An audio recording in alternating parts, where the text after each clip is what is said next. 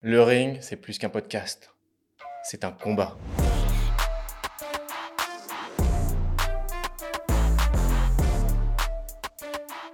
Chaque semaine, je vois un nouvel outil destiné aux sales qui sort sur le marché. Lesquels sont des nice to have, lesquels sont des must have qui vont permettre aux sales de pouvoir closer plus rapidement, dans les meilleures conditions, faire les meilleurs deals, je ne sais pas. Pour débattre sur ce sujet, j'ai invité un expert de la question, un ancien VP Sales, un chevronnet de la vente, un passionné de l'entrepreneuriat. J'ai nommé Romain Raka Moulago. Comment ça va Romain La Pêche bah, Ça va et toi Ariel? Au top, top. Bienvenue sur le ring. Merci. tu te présentes en moins d'une minute?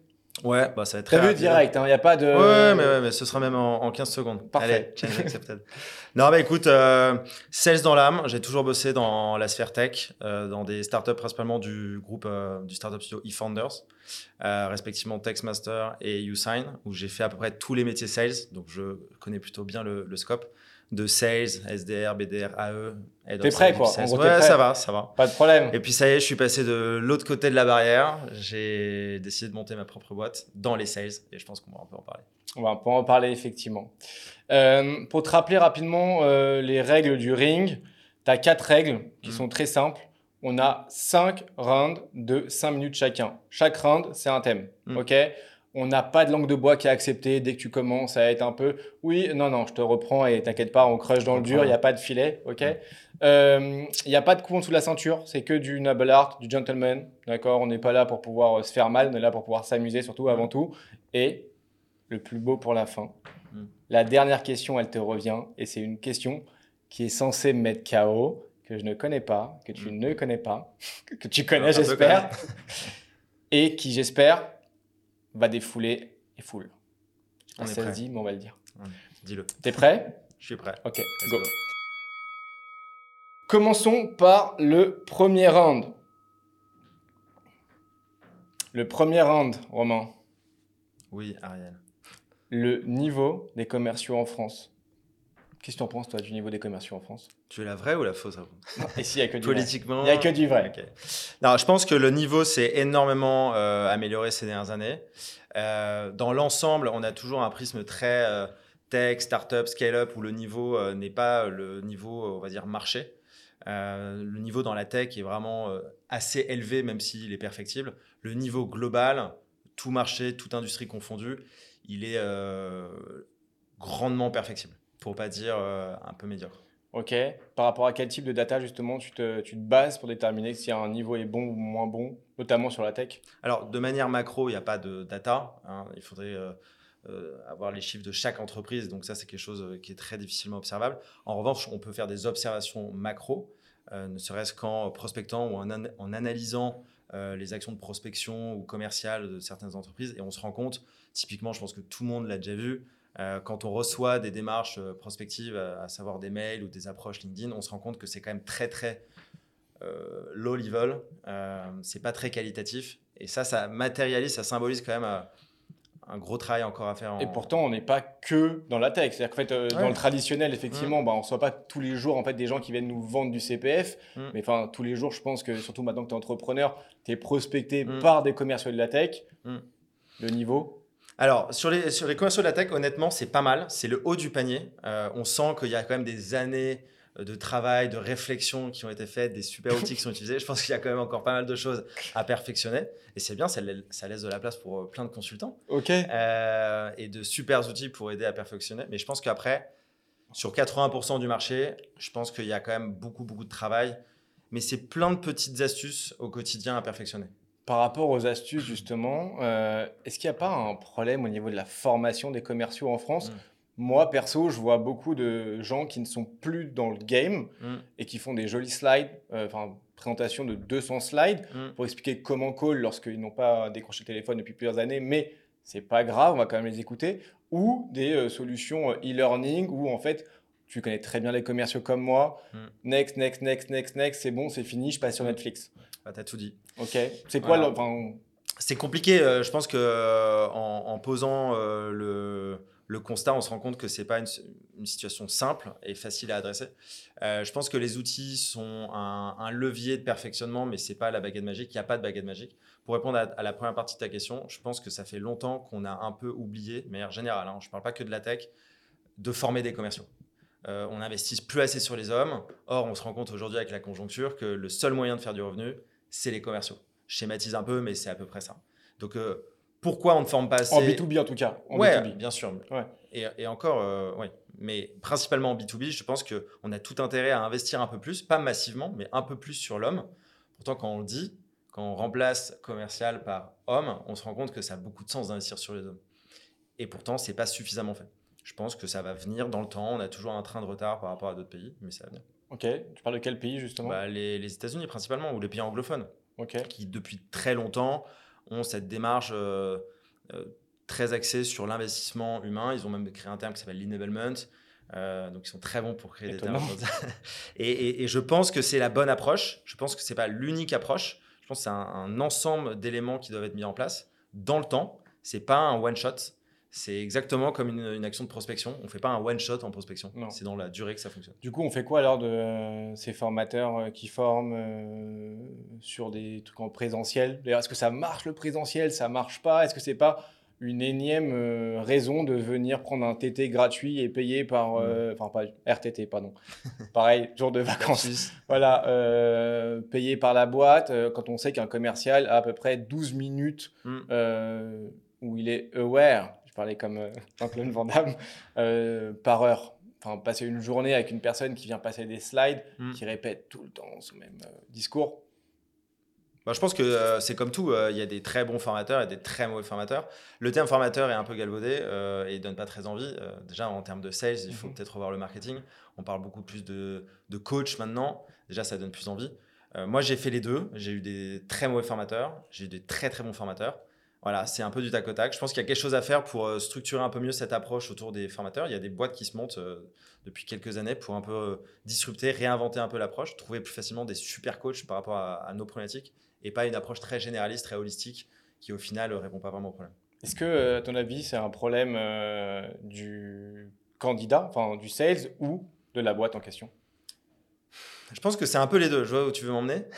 terrain, euh, terrain glissant. Un peu les deux, parce que ce qu'il faut se dire, c'est que euh, les, commerciaux ont très peu de temps. Euh, on leur demande de faire du revenu et on leur demande pas de se former. Déjà, il y a peut-être un problème côté manager. Euh, il faut aussi penser à accompagner le commercial et pour accompagner le commercial, il faut le sensibiliser sur le fait de se, former, monter en compétences. Mais il a très peu de temps le commercial. Donc le temps qui lui reste, le, le temps imparti qui lui reste, il faut qu'il soit parfaitement investi. Et c'est là que il faut trouver le bon outil, le bon formateur, la bonne approche managériale, le bon pair pairing. Et c'est des actions dans le temps qu'il faut mettre en place. Ok, merci. Tu t'es amusé au premier round, on a commencé à regarder euh, concrètement c'est quoi les distances, c'est quoi nos skills, c'est bon? C'était top, top. je suis chaud. On passe au deuxième round alors? La prospection. Hmm. La prospection, c'est un tabou en France, dans les entreprises ou qu'est-ce qui se passe? C'est pas un tabou, mais ça embête beaucoup de personnes, beaucoup de sales, euh, ne mâchons pas nos mots. Je pense que clairement, euh, il y a beaucoup de sales euh, qui sont euh, bien arrangés par le découpage des nouveaux métiers sales parce que en fait, ça permet de ne pas faire de prospection parce que c'est un travail harassant. Mais pour, dans le même temps, c'est quand même très noble comme travail. Mais je pense qu'il y a beaucoup de belles choses qui se sont passées ces dernières années. Il faut encore retravailler certains aspects. Parles de quoi comme belles choses concrètement? Bah, il y a des nouveaux outils qui sont venus faciliter le, le quotidien. Les sales se concentrent plus sur euh, euh, des tâches à haute valeur ajoutée. Pour autant, euh, et je vois où tu veux emmener, euh, Je t'emmène où du coup Dis-moi. on, on- on- On, se est, on sur un ring, hein, il y a, y a quatre pylônes, il n'y a pas mais- de problème. Euh, je, je pense que euh, le, le biais de ces outils-là, c'est de se cacher un peu trop derrière eux, de se reposer un peu trop sur eux et d'oublier un peu la quintessence de son métier.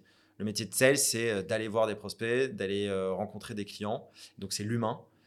Et donc la prospection par mail, c'est un outil, mais parmi tant d'autres. Euh, donc euh, il y a le téléphone, euh, il y a LinkedIn, il y a des salons, on peut créer plein d'autres événements. Voilà, c'est du bon sens. il est malin. ok, donc du coup, si je résume bien, concrètement, on n'a pas besoin d'avoir une multitude d'outils, on a besoin d'avoir un peu de jus de cerveau et un téléphone pour justement mettre en place une Mm. stratégie de prospection qui soit intelligente et Mm. ensuite effectivement euh, Tu as tout dit, il faut être intelligent. Je pense qu'on on oublie avec tous ces outils le bon sens. Euh, je pense que la, la meilleure école euh, serait de prendre un sales, lui dire de monter sa boîte et qu'est-ce qu'il ferait avec aucun moyen. Il se cacherait pas derrière des outils. Il prendrait son téléphone, il prendrait ses petites jambes, il irait voir des clients. tu parles de quel sales là? Je le connais pas lui Tous les sales. Tous les sales se sont retrouvés dans cette situa- situation un jour, moi, moi le premier, euh, où on est un peu perdu. Et c'est dans ces moments-là qu'on voit les bons et les moins bons. Ceux qui ont ce ressort un peu euh, psychologique, intellectuel euh, d'y aller. Du coup, le stress test de la prospection, du coup, c'est hyper positif pour les boîtes. C'est-à-dire que si on Clairement. voit qu'un sales ne sait pas prospecter ou a peur ou se Mm. cache derrière ses outils, on en parlait tout à l'heure, euh, plutôt que derrière son téléphone, Mm. c'est qu'il y a des questions à se poser par rapport euh, à ce sales-là sur ce métier. Clairement. Et puis moi, alors moi, je suis pas dans une option. Alors j'ai eu un débat il y a- sur LinkedIn il y, a, il y a quelques jours avec euh, une personne qui était pro téléphone et il pensait que j'étais pro mail. Moi, je suis ni l'un ni l'autre. Je pense que l'omnicanal c'est la meilleure approche, euh, mais c'est un, un terme un peu barbare pour dire qu'il faut avoir du bon sens. Il faut utiliser tous les outils, tous les leviers qui sont autour de soi. Ok. Point. Bien sûr. Voilà. Même si aujourd'hui, on peut le constater qu'il y a de moins en moins de téléphones comme outil qui est Ouais. utilisé dans, Mm. les, euh, dans les boîtes. Ouais, ce qui est paradoxal parce qu'il y a moins de téléphones, mais en même temps, on sent qu'il y a une recrudescence aussi de call call. Il y a de plus en plus de formateurs. Je pense que tu en connais quelques-uns. Je connais un.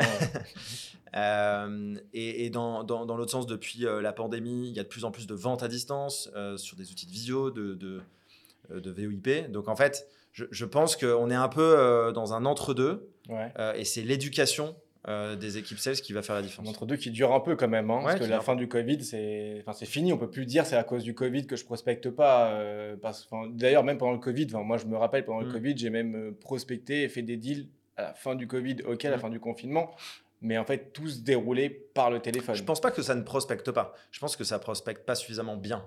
J'ai fait exprès de pas dire mal, mais je pense que ça prospecte en tout- silence. Basiquement. Euh. Je pense qu'on va prendre un outil de sales automation, on va mettre deux, trois éléments dynamiques, euh, bonjour, prénom, euh, en mettant title au milieu, et on va balancer ça à 900 personnes en se disant, euh, comme par magie, ça a fonctionné. Ça a fonctionné à un moment. Ouais. Euh, Il y a eu l'âge d'or des outils de sales automation, mais ça remonte aux années euh, 2017, 2000, euh, 2019, avec le, le pic final pendant le Covid, parce que tout le monde était chez soi. Maintenant, le, le nouveau levier, c'est le téléphone. Je pense qu'il ne faut pas opposer le téléphone avec le mail, encore une fois. Euh, et je pense qu'on peut aller beaucoup plus loin euh, en mettant de- du relationnel, de la relation, de l'humain dans, le métier. Tu le disais tout à l'heure, il y a de plus en plus de coachs euh, qui Ouais. viennent former les commerciaux. Mm. Bonjour Enzo. Est-ce que aujourd'hui, la prospection est uniquement destinée aux SDR Je sais pas, j'ai l'impression qu'on recrute des SDR pour la Mm. prospection et que certains, certains postes de commerciaux se Mm. cachent derrière les SDR en disant euh, c'est pas à moi de prospecter. Mm, ouais, non, mais je pense qu'on euh, est en train de revenir sur cette euh, méthode, sur ce découpage. Moi, le premier, j'étais le premier à mettre en place ce découpage SDR à eux. Ça a plein d'avantages. Ça correspond à un stade de développement d'entreprise. Je pense que ça correspond aussi à une conjoncture. Aujourd'hui, on se rend compte de plus, de plus en plus qu'il y a des entreprises qui reviennent sur un modèle, euh, ce qu'on appelle full cycle. C'est-à-dire que le commercial va prendre l'ensemble du cycle de vente de la prospection jusqu'à l'onboarding. Et je trouve que ça a beaucoup plus de sens à plein d'égards. T'as un bon jeu de jambes, hein, Romain. Ça- Non, non, je te dis, tu as un bon jeu de jambes. euh, Mais je vais vérifier s'il y a un truc que, que tu as ou tu pas en tant que commercial. Euh, En tout cas, j'aimerais bien qu'on parle du mindset des commerciaux en France. Ouais. Ok, c'est quelque chose qui, moi, m'intéresse beaucoup. Je, je vois beaucoup de commerciaux ouin-ouin. C'est-à-dire, euh, c'est c'est pas de ma faute si j'ai Mm. pas dealé, Mm. c'est de la faute du marché. C'est pas de ma faute si j'ai pas dealé, c'est de la faute du client. C'est pas de ma faute si j'ai pas dealé, Mm. c'est de la faute du produit. Mm. Qu'est-ce que t'en penses? On en revient à ce que je disais juste avant. Euh, je pense que quand on se cache trop derrière des process, des outils, un manager et une organisation, euh, on n'a pas l'habitude d'être confronté euh, à certaines problématiques, à une certaine responsabilisation. Et donc, ça arrive. Je pense qu'il ne faut pas tirer sur le commercial. Euh, Ou le tirer vers le haut, mais comment je tu pense fais qu'il faut, il faut, c'est un problème de management, clairement. C'est pas évident, c'est une très bonne question. Il n'y a pas de baguette magique. Euh, si j'en avais une, euh, j'aurais bien aimé la, la voir. Clairement, c'est un problème de mindset qui est principalement inné, d'expérience. Je pense que le gros problème peut être taclé dès le recrutement. On va tout de suite voir si quelqu'un en a vraiment dans, dans le Comment coffre. tu le vois justement? Est-ce qu'il y a des questions dans le recrutement? Parce que j'en parlais dans un autre podcast avec Mm. Henri. Dans le recrutement, euh, comment toi, euh, tu vois, euh, est-ce que euh, le commercial a un mindset de commercial, d'accord? Si on peut appeler un mindset de commercial, Mm. et si ce mindset-là correspond à l'ADN de la boîte ou pas? Bon, moi, j'ai remarqué deux choses. Il n'y a pas de question, euh, il n'y a pas de martingale. Par contre, j'ai remarqué deux éléments. C'est que d'une part, quand euh, on a euh, une personne en face de nous qui a euh, une mentalité vraiment de, combattant, qui a une haine de la défaite, clairement, on sent qu'il y a les bons ressorts. Et deuxième point, si euh, y a cette fibre entrepreneuriale, il ne s'agit pas juste de dire euh, un jour j'ai envie de monter ma boîte, c'est à travers tout le, processus d'entretien qui va se passer, qui va se dérouler, qu'on va pouvoir ressentir si cette personne a cette fibre-là. D'expérience et des personnes qui vont pas être des ouin-ouin, comme tu les appelles. Les autres, les ouin-ouin, il faut pas les mettre de côté, on peut les accompagner. Je pense qu'ils peuvent avoir plus leur place dans des très grosses organisations qui sont très structurées, qui ont les outils, les process, les middle managers euh, pour les accompagner. Mais il va falloir qu'ils se remettent en question, clairement, parce qu'on n'est pas dans un monde de ouin-ouin, surtout aujourd'hui. Le bisounours, ouais. Bah non. Euh, du coup, qu'est-ce qui manque selon toi euh, aux commerciaux français pour avoir le mindset des Américains? Les. Parce que je dis ça parce que oh non, mais en vrai, tout le monde dit euh, genre Mm. à l'américaine, la vente à l'américaine. Mm. D'ailleurs, on fait des méthodes de vente à l'américaine, des outils qu'on a copiés Mm. sur les Américains. Mm. Mais ok, mais on donne ça à des commerciaux français. Mm, mm. On n'a pas du tout le même mindset. La vente aux États-Unis, c'est pas du tout la même vente en France. Qu'est-ce qui manque à notre mindset pour être justement euh, structuré comme un Américain? La soif de victoire. Je pense qu'il faut avoir ce feu sacré, euh, cette haine de la défaite. Euh, mais on est ce pays-là, c'est dans, notre, euh, dans nos valeurs. euh, on aime bien celui qui perd, on aime bien le petit poussé. Et je pense que ça se traduit chez les sales, mais dans tous les métiers. C'est même pas qu'une question de métier. Donc je pense que c'est en train de changer. On se rend compte qu'on est dans un monde de plus en plus compétitif. Et le mindset va être une part intégrante du succès. Donc en fait, c'est très important de le changer. Qu'est-ce qu'il faut faire concrètement? Je pense que c'est un rôle éducatif plus qu'un rôle centré sur Qu'est-ce l'entreprise. qui le donne? C'est l'école Est-ce que c'est les écoles? Les écoles auxquelles on apprend à ne pas vendre Enfin, Il n'y a personne qui vend dans les grandes écoles, il y a personne. enfin, ils font de la strat, ils font. euh, Enfin, ils veulent tous devenir head of sales de quelque chose alors qu'ils n'ont jamais décroché un téléphone et c'est pas grave. Euh, mais Bah déjà, dans les concrètement, à quel de- moment on t'apprend à avoir ce mindset-là, tu vois? Dans les écoles de commerce, si on parle juste de la vente, on n'apprend pas la vente dans les écoles de commerce. C'est D'accord. pour ça qu'il y a des écoles de vente qui se montent, mais on est dans les premières générations et il faut leur laisser un peu de temps. Euh, je pense qu'à l'école, tout court, très petit, le- il y a des choses qu'il faut commencer à changer. Moi, je le vois avec mes enfants, c'est en train de changer. On, a, on est dans une approche pédagogique euh, beaucoup plus euh, encourageante. Et ça, c'est génial parce qu'en fait, on va donner confiance aux enfants qui demain vont devenir des adultes. Et ça se retrouve dans le discours et dans le mindset. Puis après, c'est un travail global. hein. Toi, tu Alors- formes des futurs sales du coup. J'éduque des enfants. Après, ils font ce qu'ils veulent. Tu parlais tout à l'heure de euh, là, c'est la partie célébration, mais il y a quelque chose qui me frappe euh, lorsque je vais euh, voir des clients euh, ou lorsque je fais du consulting, peu importe. Je vois parfois pas de gong et quand il y a des gongs, je vois pas de célébration. Enfin, où je vois des mecs qui Mm. gong, enfin, ça sonne creux. Mm. C'est pas finalement l'âme de la boîte qui se perd? Ouais, c'est un bon point. Et en plus, le- la pandémie n'a pas aidé. Clairement, il manque, euh, on- on- il manque de, de célébration, clairement. Euh, c'est un vrai sujet euh, que j'ai observé. Je ne sais pas s'il est franco-français, certainement. J'ai pas la, j'ai pas la réponse euh, à cette question. Moi, je sais que dans les, dans, dans les organisations dans lesquelles je, je travaillais, on avait plein de petits tricks comme ça pour booster un peu le, le- la célébration et l'envie de, de partager ses victoires. Sur la partie mindset, c'est indispensable, non? Bah, clairement. Et puis, on a, on a envie de montrer qu'on a gagné, qu'on a réussi quelque chose. C'est un métier très dur, être sales.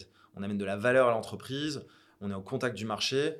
Euh, 90% du travail est quand même euh, repose sur des portes qu'on se prend.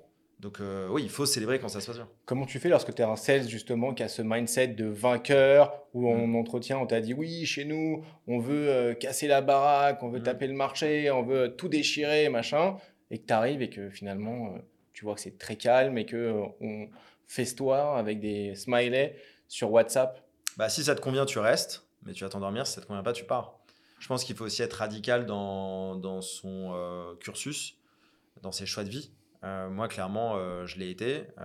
Chacun doit trouver ce qu'il ce qui, ce qu'il recherche, ce qu'il épanouit dans l'entreprise dans laquelle il évolue. Tu te débrouilles bien, Romain. tu te débrouilles très bien, tu es agile, tu esquives à droite, à gauche. Petite prépa, quoi. Ouais, ouais, ouais, tu as fait Ouais. un bon sparring. Ouais. Est-ce que la bande complexe, ça te parle? Ça me parle, j'en ai pas beaucoup fait. Alors, juste, c'est quoi ta définition de la vente complexe? Ah, il est bon, il est bon, il est bon. Euh, c'est ce qui s'oppose à la vente transactionnelle. non, mais euh, j'ai pas énormément fait de, de vente complexe. Euh, j'ai été dans deux entreprises qui faisaient surtout de la vente transactionnelle. Pour autant, on avait un peu de vente euh, complexe sur des grands comptes, avec des cycles de vente qui s'étalaient sur plus de 12 mois. Donc, la vente complexe, c'est vendre à un grand compte? Non, pas forcément. Ça dépend. euh, c'est- pour moi, il n'y a pas de définition euh, absolue. Je pense que ça dépend euh, de ton produit et de ta cible principalement. Et euh, la conséquence de ça, c'est que tu vas avoir euh, un cycle de vente qui va être un peu plus long. Euh, Donc, avoir un cycle de vente qui est long, ça veut dire que c'est de la vente complexe? Pas forcément. je veux répéter, mais non, non, mais euh, je, je- je vois où tu veux en venir. Non, c'est pas que ça. Euh, je pense que ça dépend surtout de ton produit. Ok, tu as un exemple à me donner? Typiquement, euh, tu vends des sous-marins, c'est de la vente complexe. Ok, Tu vends de la signature électronique, euh, c'est de la vente simple. Ok, Voilà, d'accord. Du coup, euh, qu'est-ce que tu dis à un commercial qui te dit euh, non, mais euh, moi, je t'arrête, je fais de la vente complexe? Bah déjà, tu lui poses des questions. Et ça, c'est un point que les commerciaux oublient de faire trop souvent, c'est de poser des questions, s'intéresser, être curieux. Tu- C'est-à-dire, concrètement, qu'est-ce que tu fais? C'est quoi ton produit? C'est quoi ton marché?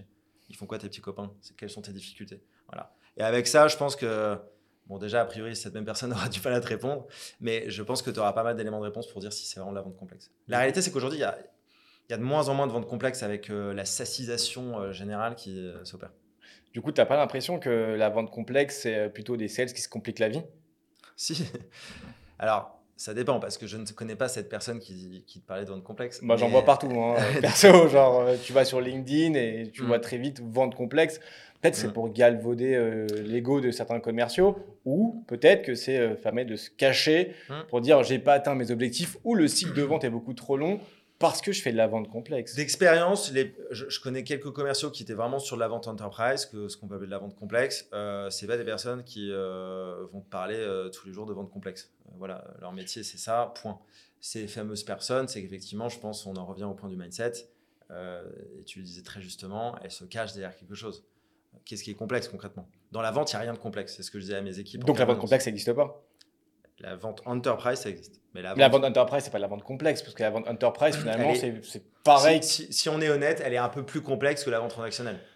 Si on est Elle est plus longue peut-être, euh, notamment sur la- en, en quoi elle est plus complexe alors Typiquement, euh, entre vendre, euh, je vais me faire des ennemis, mais entre vendre des, euh, des- des outils de si- signature électronique, de la traduction, euh, du recrutement, Mais tu, mais vends, par Euh, exemple, tu vends du euh, parce que Mm. tu étais chez Usign, Ouais. euh, à des grands comptes. ouais, Parce qu'ils c'est ont pas complexe. Et c'est pas complexe. Non, c'est Donc du coup, la vente complexe, c'est pas forcément dans des grands comptes.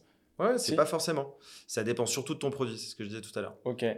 Mais- Je, je vois où tu veux m'en Mais il n'y a, pas- y a, Je pas autant- y a pas autant de sales dans la tech qui vendent des sous-marins, j'ai l'impression. hein. Non, ou, le dernier qui l'a fait, il s'est planté parce que genre ils ont résilié leur contrat. Donc euh, exactement. c'est peut-être très- c'est peut-être ça qui est complexe. C'est trop complexe pour lui. Ouais. non, non, mais je, je pense vraiment que euh, ce que je disais tout à l'heure, euh, avec la sacisation en général, il y a de moins en moins euh, d'outils complexes. Il y a des outils plus complexes que d'autres, mais donc il y en a de moins en moins. Pour autant, pour autant, c'est plus, il faut aussi euh, appeler un chat un chat, c'est plus complexe de vendre euh, des sous-marins que de vendre de la signature électronique. Bah, en vrai, oui et non, parce que lorsque non. tu es un sous-marin, en fait, c'est de président à président. Donc, tu n'as qu'une une seule target, tu as une seule Mm. personne qui peut les vendre. Et tu as généralement une seule industrie qui peut le faire. Tu t'y connais certainement plus que moi. moi je- non, mais enfin, il suffit juste de regarder, en fait, qui est-ce qui vend des sous-marins et à qui. Après, c'est de la géopolitique, donc c'est plus vraiment du sales, tu vois. Même si je pense que le président est le premier Mm. sales du pays, Mm. en réalité, par rapport à ça, c'est pareil pour des rafales, mais là, on parle de matériel de guerre, donc c'est Mm. pour ça que c'est d'État à État. Mais lorsqu'il s'agit euh, de solutions euh, B2B, Il y a n'y a rien de complexe. C'est juste que tu suis. Sauf exception, mais oui. Mais Par je pense contre, que ce qui un- peut être. Vas-y. C'est un, déri- un dérivé de langage euh, de parler de vente complexe. Mais moi, je ne parle pas beaucoup de vente complexe, je parle beaucoup, plus de vente enterprise. Ok. Voilà. Ce qui n'a rien à voir, c'est juste une Ouais, cible ça et l'autre, c'est euh, le fait de. euh, La de- complexité, de toute manière, tu l'as dans ton métier de manière générale. Ok, donc c'est potentiellement, si quelqu'un dit je fais de la vente complexe, c'est potentiellement que c'est soit pas le meilleur des commerciaux pour vendre cette solution, soit qu'on ne lui a pas donné les meilleurs outils ou les Mm. meilleurs pitchs pour pouvoir le vendre. Soit qu'il n'a pas vraiment compris ce que c'était. Ok. Mm. Comment justement tu ré- enfin comment toi tu réagis si euh, lors d'un entretien on te dit ben voilà moi j'ai fait 4 ans de vente complexe euh, Mm. parce que j'ai vendu à de l'enterprise. Bah, déjà, si sur son CV, je vois qu'il était euh, en cabinet de recrutement ou chez Usain, je me dis, c'est pas très complexe et c'est mauvais signal. Pot- potentiel- potentiellement, en Mauvais signal, cabinet de ça part recrutement, mal. potentiellement, en cabinet de recrutement, est-ce que ça peut être complexe, sachant que tu as une double vente à faire, côté candidat, côté client. Est-ce que Est-ce que c'est complexe de travailler dans un cabinet de recrutement C'est ça ta question? Est-ce que la vente, en tout cas, que tu dois faire en cabinet de recrutement, n'est pas plus complexe qu'une vente euh, en SaaS? Je sais que beaucoup de gens disent non, mais vendre en SaaS, c'est ce qu'il y a de plus complexe, c'est compliqué de vendre en SaaS. Il faut pas faire de généralité parce que, encore une fois, dans un cabinet de recrutement, il y a le cabinet de recrutement qui va être sur une niche, les sales, euh, par exemple, et il y en a d'autres qui vont être sur vraiment des, top profils avec 35 ans d'expérience, et donc là, forcément, c'est un peu plus complexe. mais chaque Juste te rassure, genre euh, les sales, je pense qu'il n'y a pas plus complexe que les sales. Hein, euh. Mais voilà, mais donc la complexité est relative, je pense. Et de la manière, on ne peut pas comparer euh, une vente B2B dans deux SaaS différents parce que chaque business a sa particularité. T'es prêt pour la, le cinquième et dernier round? Ouais, je vais te mettre KO. Laisse-moi rire. Ok. le CRM à la base, il est fait pour pouvoir aider un manager à aider ses équipes pour qu'ils puissent s'améliorer sur les axes d'amélioration. Mm. D'accord? Comment ça se fait que les CRM ne soient pas remplis dans ces cas-là? Ah là là, si j'avais la réponse, euh, je pense que je serais l'homme le plus riche du monde. Euh, c'est une très bonne question et il n'y a pas de réponse. Euh, il y a plein d'outils qui essaient de se monter, avec notamment l'IA, pour venir populer, enrichir automatiquement ou semi-automatiquement les CRM. Je pense que c'est une partie de la solution, mais c'est pas la solution. Et encore une fois, c'est ce qu'on disait euh, durant euh, l'un des rounds, je m'en souviens plus exactement. Euh, je pense qu'il ne faut pas oublier que le sales a quand même une utilité principale, c'est créer de la relation. Et cette relation, elle doit se retranscrire dans des outils, dont le CRM principalement. Donc si on remplace complètement le commercial, bon, bah, à la fin, il n'y a plus de commerciaux. Oui, mais enfin, un CRM, c'est pas fait pour remplacer, justement. C'est fait pour pouvoir récupérer cette data qui permet de pouvoir ensuite. Enfin, tu peux modifier que ce que tu analyses. Exactement. Si tu n'as pas de data pour analyser, tu peux pas modifier. Donc, mm. on a d'un côté des managers qui, on dit, ne savent pas ou ont du mal à manager mm. et des managers qui se plaignent de leur manager, mm. mais en même temps, ils ne rendent pas la data. Enfin, je pense peut-être que, tu n'as pas la solution, mais face à ça, toi, euh, bah moi, comment je tu réagis, tu hein. vois? Parce que, parce que derrière, on dit, non, mais il faut prendre les meilleurs. Euh, d'ailleurs, c'est très marrant. Il faut prendre les meilleurs CRM du marché, ce qui est selon moi une erreur parce que le, tu prends un, CRM en fonction de la maturité de ta boîte euh, et de son, son, développement. Mais euh, concrètement, aujourd'hui, tu peux avoir la meilleure machine et mettre de même de l'IA dedans. S'il n'est pas rempli, tu fais rien. Donc, comment tu fais pour faire remplir un CRM par un sales? Tu recrutes des gens intelligents qui ont compris les enjeux macro, micro. Tu les formes bien tu leur facilites le travail en ayant des CRM où il y a le moins de champs à remplir, mais c'est les champs les plus importants. Tu mets en place des process de contrôle. Idéalement, si tu as des sales ops, tu peux mettre en place des, mécaniques euh, pseudo-automatiques, semi-automatiques pour contrôler ça.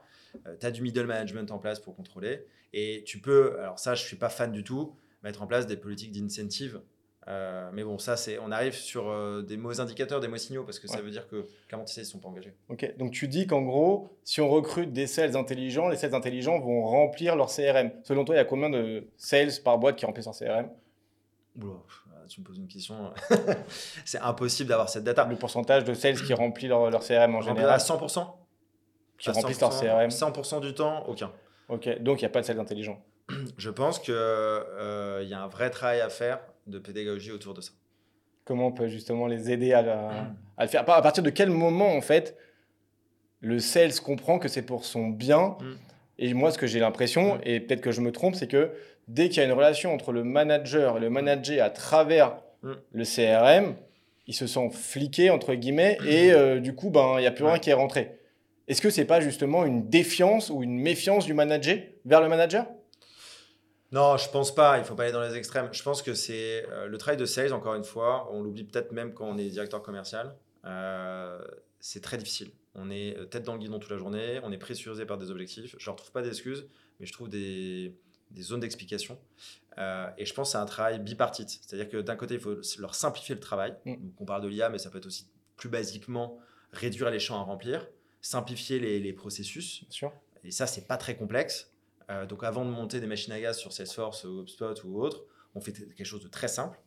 Euh, et cette simplicité va se retrouver dans le discours du commercial. Il va comprendre euh, la méthodologie de travail, il va jouer plus le jeu. Et derrière, le manager, il doit faire ce, rôle de, jouer ce rôle de liant pour optimiser tout ça. Je reviens un peu sur la relation manager-manager. on parle de sales shadow ok, donc de shadowing. Euh, c'est pas plus simple de mettre un gros kick euh, et le laisse, euh, laisser apprendre à nager dans le grand bain Alors, c'est euh, c'est complémentaire pour moi. D'accord. C'est-à-dire que tout dépend du stade de développement de l'entreprise.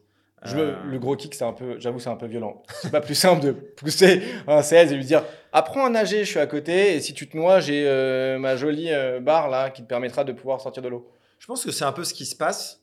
C'est dur à industrialiser. Le, problème aujourd'hui, les, points que tu remontes, les problématiques que tu remontes, on les observe souvent dans des boîtes qui commencent à scaler. Ou des boîtes qui sont très. euh, qui ont une grosse population de commerciaux euh, et qui ne sont pas au fait des dernières nouveautés, euh, CRM, tools, etc. Et donc là, il y a un rattrapage à faire. Je pense que pour répondre à ta question, il faut faire les deux. C'est-à-dire que quand tu es en petit comité, tu accompagnes à la hauteur de tes moyens et de ton temps disponible. Et plus tu peux le faire, plus ça va aider euh, ton sales qui derrière le fera avec euh, un petit nouveau padawan. Et de l'autre côté, euh, quand tu es trop nombreux, tu peux pas le faire. Et donc tu prends des outils de shadowing. Dernière question. Dernière question. Ton top performer veut devenir manager et toi, tu sais qu'il n'a pas les compétences pour le faire. Tu fais quoi? Alors, ça m'est déjà arrivé.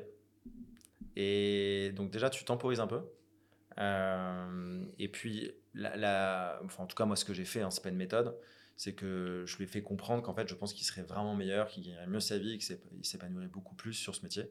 Et en fait, euh, il, a- il avait besoin qu'on en parle. Ça a pris 6-8 mois, ce processus. Et il a accepté. Pour au final, euh, d'ailleurs, euh, assez étonnamment, au bout de deux ans, boîte. non, non. Au bout de deux ans, euh, il, a, il a vraiment shifté. Il, a, il a- il y a eu un déclic. Euh, il a passé un, step de maturité. Et euh, il est devenu manager. Et c'était un super manager. Ok, merci. Dernière question. La question euh, qui est censée me mettre KO. Euh, Est-ce que tu l'as déjà? Ariel, toi qui étais dans un cabinet de recrutement, tu as, recruté beaucoup de candidats pour euh, le compte de, de adorées. Comment tu expliques, moi j'arrive pas à l'expliquer, qu'il y ait énormément de cabinets de recrutement qui te proposent des candidats que eux-mêmes ne recruteraient pas? Euh, bonne question. Il, peut y avoir plusieurs explications. La première explication, c'est euh, la grille salariale pour commencer. En tu recrutes euh, des commerciaux par rapport à ta grille salariale. Pour le coup, par rapport en fait à la vente, que j'appelle une double vente dans le cabinet de recrutement, puisque tu vends à un candidat et tu vends également à un client, bah, tout le monde n'est pas prêt à le faire. Et en ce qui concerne le recrutement, c'est énergivore pour, pour un commercial. C'est-à-dire que je pense que c'est un des domaines où il y a le plus de turnover en tout cas euh, en France, parce que je, je sais, et toutes les personnes qui sont passées par le recrutement ne veulent plus y retourner. Mm. Moi, le premier. Voilà. Après 9 ans de bons et loyaux services, je passe du recrutement à la tech, et je pense par contre que c'est une des meilleures écoles de vente, parce que justement, tu que de l'humain en permanence. Et pour donner justement une petite anecdote par rapport euh, ben, aux commerciaux, euh, lorsque tu fais du recrutement, ce n'est pas parce qu'un candidat a signé une promesse d'embauche quelque part qui viendra dans l'entreprise le jour J. Mm. Ça m'est déjà arrivé même plusieurs fois que à J-1, ils disent Ah, j'ai eu une proposition euh, de 3-4 plus autre part, du coup, ben, je viendrai pas. Ouais, mais tu as signé un contrat. Tu vas faire quoi? Mm. Donc voilà, c'est que de l'humain, matin, midi et soir. Ça demande beaucoup de patience. Euh, au niveau du, euh, de l'ascenseur émotionnel, c'est matin, midi et soir également. Donc, il faut savoir s'accrocher. tu as beaucoup de up, tu as énormément de down. Et il faut savoir tenir euh, la cadence. C'est-à-dire que tu perds un peu en lucidité quand tu es chasseur de tête sur euh, le profil qu'il faut pousser au candidat. Et ça peut expliquer le fait qu'il y ait des profils qui n'ont rien à voir avec. euh, C'est pour ça que c'est hyper important d'avoir une scorecard, une scorecard pardon, au début et de pouvoir très bien comprendre quelle est la problématique euh, du client. Donc, c'est-à-dire concrètement, enfin, moi j'étais sur la partie sales, donc c'est-à-dire lorsque je lève le capot et que je regarde Mm.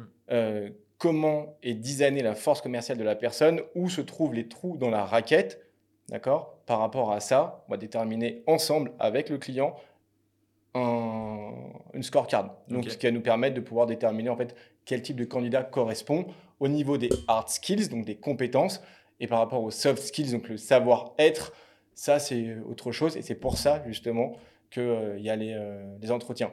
C'est ma technique, c'est pas forcément celle de mon ancien cabinet, Mm. euh, mais en tout cas c'est celle que moi euh, je mets au- en place. Voilà. Ok, très bien. KO. Merci ma poule. C'était euh, un, un honneur, un plaisir. Et euh, j'ai hâte justement qu'on puisse diffuser ce, ce podcast avec le nouveau nom de ta nouvelle boîte. Ouais. Aujourd'hui Alto et demain